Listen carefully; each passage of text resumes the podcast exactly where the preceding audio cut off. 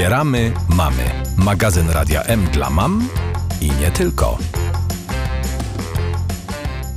czas jakiś temu rozmawiałam z panem Dawidem Tomaszewskim ze Szkoły Nowej Mowy o problemach uczniów, e, którzy w jakiś sposób e, są nękani przez swoich rówieśników, e, którym jest dokuczane i mm, ta izolacja społeczna powoduje u tychże młodych ludzi różnego rodzaju następstwa. Ale ja też wiem, że do Szkoły Nowej Mowy często trafiają młodzi ludzie, którzy mają różnego rodzaju problemy, bloki mowy, problemy z jąkaniem, którzy opowiadają o tym, że w dzieciństwie, we wczesnych latach młodości zostali w no, różny, niezbyt delikatny sposób potraktowani przez nauczycieli. Spotyka się Pan z takimi sytuacjami, prawda? Dzień dobry wszystkim słuchaczom. Tak, oczywiście, to jest właściwie dość klasyczne, jeśli chodzi o powstawanie tych bloków mowy i jąkania że no niestety reakcja, bardzo często reakcja nauczyciela przyczyniła się do powstania jeszcze większych lęków i traum szkolnych, bo właśnie brakuje tej delikatności. Stąd też dzieci, młodzież, mając jakiś problem, jakiś deficyt, jak jakiś właśnie czy kłopoty z mówieniem, czy oczywiście z innymi dolegliwościami, bo to nie tylko chodzi o mowę, no jakby nie czują tej empatii z drugiej strony, bo traktuje się wszystkich bardzo podobnie, że po prostu ty masz umieć, masz mówić, masz recytować, masz pięknie pisać, a wiemy dobrze, że dzieci naprawdę mają różne talenty i predyspozycje i czasem Jasiowi może iść wolniej pewna umiejętność niż dorodce i to wcale nie jest źle. Już e, coraz częściej do głosu dochodzą takie wskazania psychologów, które pokazują, że w każdym absolutnie dziecku, z każdego dziecka można wydobyć e, coś, co na pewno będzie można w tym dziecku rozwijać. Nie mówię tutaj teraz o nadzwyczajnym talencie, ale o tym czymś, w czym się to dziecko będzie wyróżniało. Natomiast zdarzają się sytuacje, że niestety dzieci są traktowane w taki sposób no, sztampowy, tak? Wszystkie powinny z matematyki ten i ten materiał mieć doskonale przepracowany. Jeśli nie potrafią, to dostają dwóje, a tym samym są z matematyki beznadziejni. Podobnie się okaże za chwilę, że jest na fizyce i chemii i właściwie takie dziecko zaczyna się bardzo źle czuć w grupie rówieśniczej, bo odstaje od niej.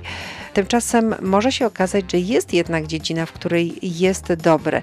Zdarzają się też nauczyciele empatyczni, którzy takie rzeczy dostrzegają i starają się pomóc temu dziecku, by zabłysnęło w tym, co potrafi. To jest chyba bardzo ważne, prawda? Na szczęście zdarzają się właśnie. W każdej szkole przynajmniej jeden taki nauczyciel jest, choćby nawet y, nauczyciel, y, może to być z informatyki, czy z religii, czy z takich przedmiotów, można powiedzieć, nie super ważnych jak polski matematyka. Właśnie ten przedmiot może okazać się kluczowy dla dziecka, bo właśnie przez to, że jest tam traktowany wyjątkowo, jest doceniony, jest właśnie pochwalony, to czasami dziecko właśnie idzie do szkoły chętnie tylko przez ten jeden przedmiot, tylko dla tego jednego nauczyciela.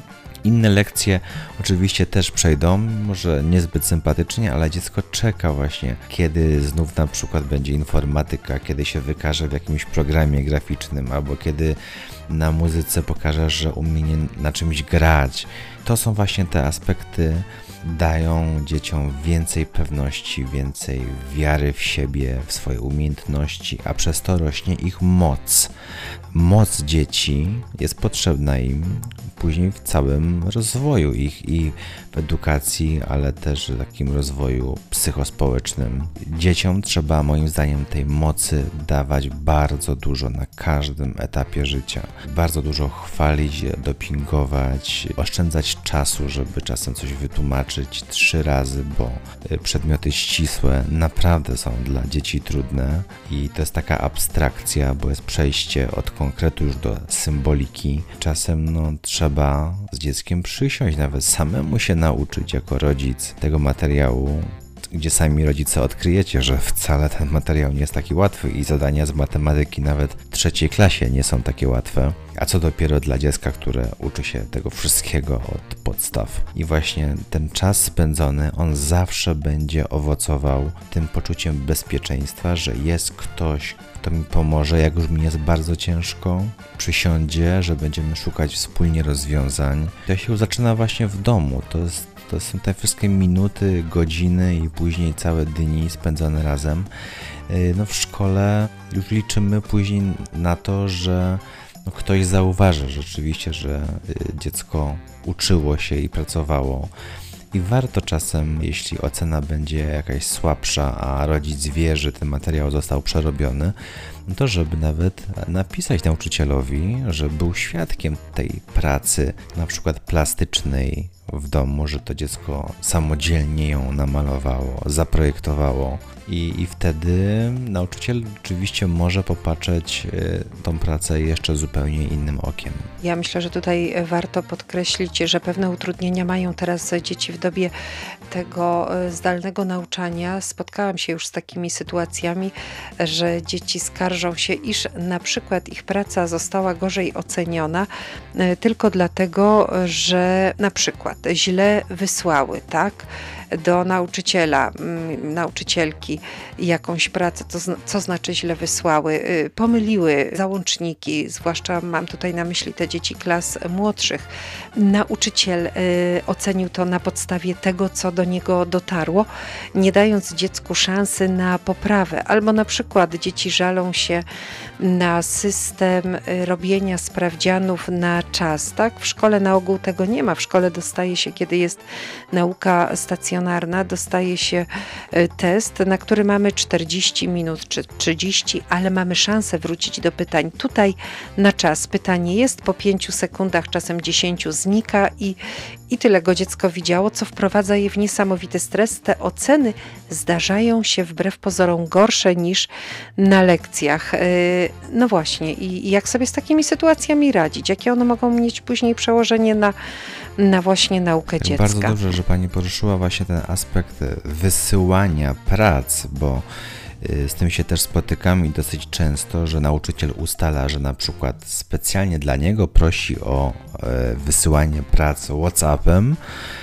a na przykład nie wiedząc o tym, że WhatsApp potrzebuje numeru telefonu, żeby wysłać pracę. I teraz dzieci, które nie mają telefonu z kartą, która ma swój numer, nie są w stanie wysłać na WhatsAppie i na przykład wysyłają to Messengerem czy yy, na przykład innym komunikatorem, okazuje się, że praca nie jest przyjęta, przez co nie jest zaliczona. No i teraz właśnie tutaj Y, warto przyjrzeć się tym aspektom technicznym, a właściwie tym technologicznym, o co proszą nauczyciele i czy to jest możliwe na tym sprzęcie, na którym dziecko pracuje.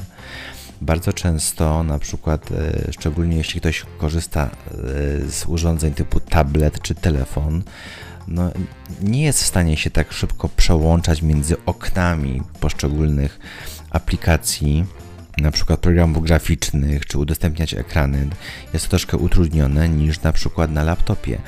I teraz dzieci, które mają komputery, bez problemu klikają, bo pan tłumaczy dla tych, którzy mają komputery, a nie dla tych, którzy na przykład są na tabletach. I, i to powoduje, no, że zawsze ktoś straci, bo albo się uaktywni na lekcji, albo nie prześle tym komunikatorem, gdzie się da, albo ten aspekt, który pani ostatnio powiedziała, że pytanie znika, bo przecież cyfrowo jest to do zrobienia. Kiedyś jak przed pandemią uczniowie dostawali kartkę pytań, to widzieli wszystkie pytania i mogli sami sobie wybrać, od którego chcą zacząć odpowiedź czy, czy sprawdzian.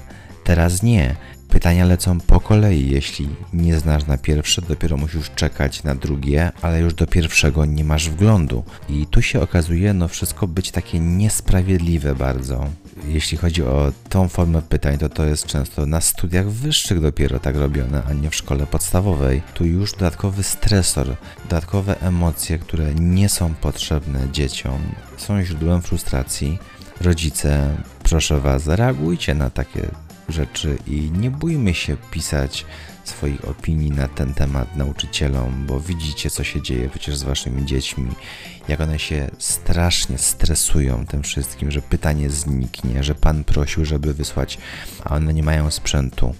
Trzeba o tym wszystkim pisać i nie można się bać nauczyciela waszego dziecka. No i ja mam nadzieję, że te kilka może nieco rozbieganych myśli, bo przeszliśmy od takiego nauczania stacjonarnego do zdalnego, no ale tak ta nasza rzeczywistość wygląda, że te kilka myśli y, pomoże również rodzicom w odpowiedni sposób zareagować, by to, co nie podoba nam się w systemie szkolnym, było powodem tego, by zwrócić na to uwagę i żeby faktycznie dziecku pomóc. E, bo dlaczego my o tym wszystkim mówimy? Ano dlatego, że dzieci mają różną wrażliwość i takie stresujące sytuacje mogą doprowadzić u dziecka do różnych następstw, z którymi potem będziemy się borykać my, a co gorsza, same dzieci w życiu dorosłym, a o to przecież nam chodzi, by e, takich negatywnych następstw nie było. Bardzo serdecznie dziękuję panu Dawidowi Tomaszewskiemu ze Szkoły Nowej Mowy. Dziękuję bardzo. Bardzo dziękuję i do usłyszenia w następnym odcinku. Wspieramy mamy.